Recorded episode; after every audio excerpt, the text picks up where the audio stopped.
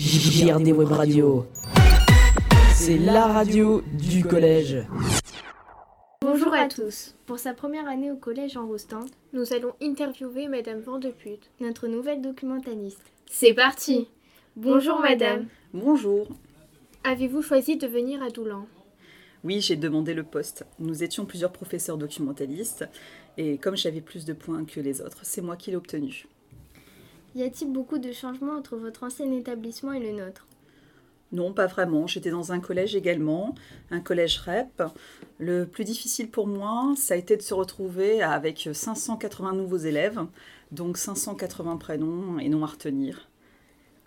Y avait-il une web radio dans votre collège Oui, Comment s'appelle-t-elle Elle s'appelait Info Collège. Et comme vous, nous avons participé au concours médiatique l'année dernière et nous avons gagné un prix, le prix de la meilleure émission pour le reportage sur la Première Guerre mondiale. Maintenant parlons un peu de votre métier. Qu'est-ce qui vous plaît dans cette profession Alors, j'aime beaucoup le métier de professeur documentaliste parce que c'est un métier qui est très diversifié. On fait plein de choses dans la journée. On peut aussi bien travailler avec le professeur d'histoire que le professeur de français, avec les CPE. On fait plein de projets, et aussi bien autour de la lecture, l'éducation aux médias, et on n'a jamais le temps de s'ennuyer. Depuis combien de temps l'exercez-vous Dois-je le dire 17 ans. Quel genre de livre préférez-vous lire Alors j'aime un petit peu tous les genres, aussi bien les bandes dessinées euh, que les contes, mais il faut dire que j'ai une petite préférence quand même pour les romans.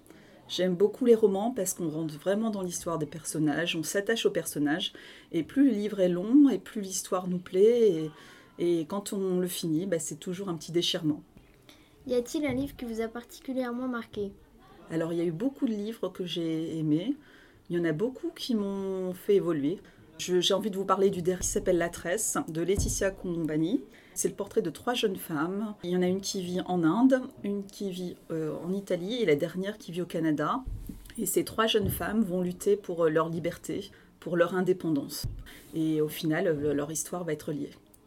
Merci d'avoir été à notre écoute et de nous avoir répondu.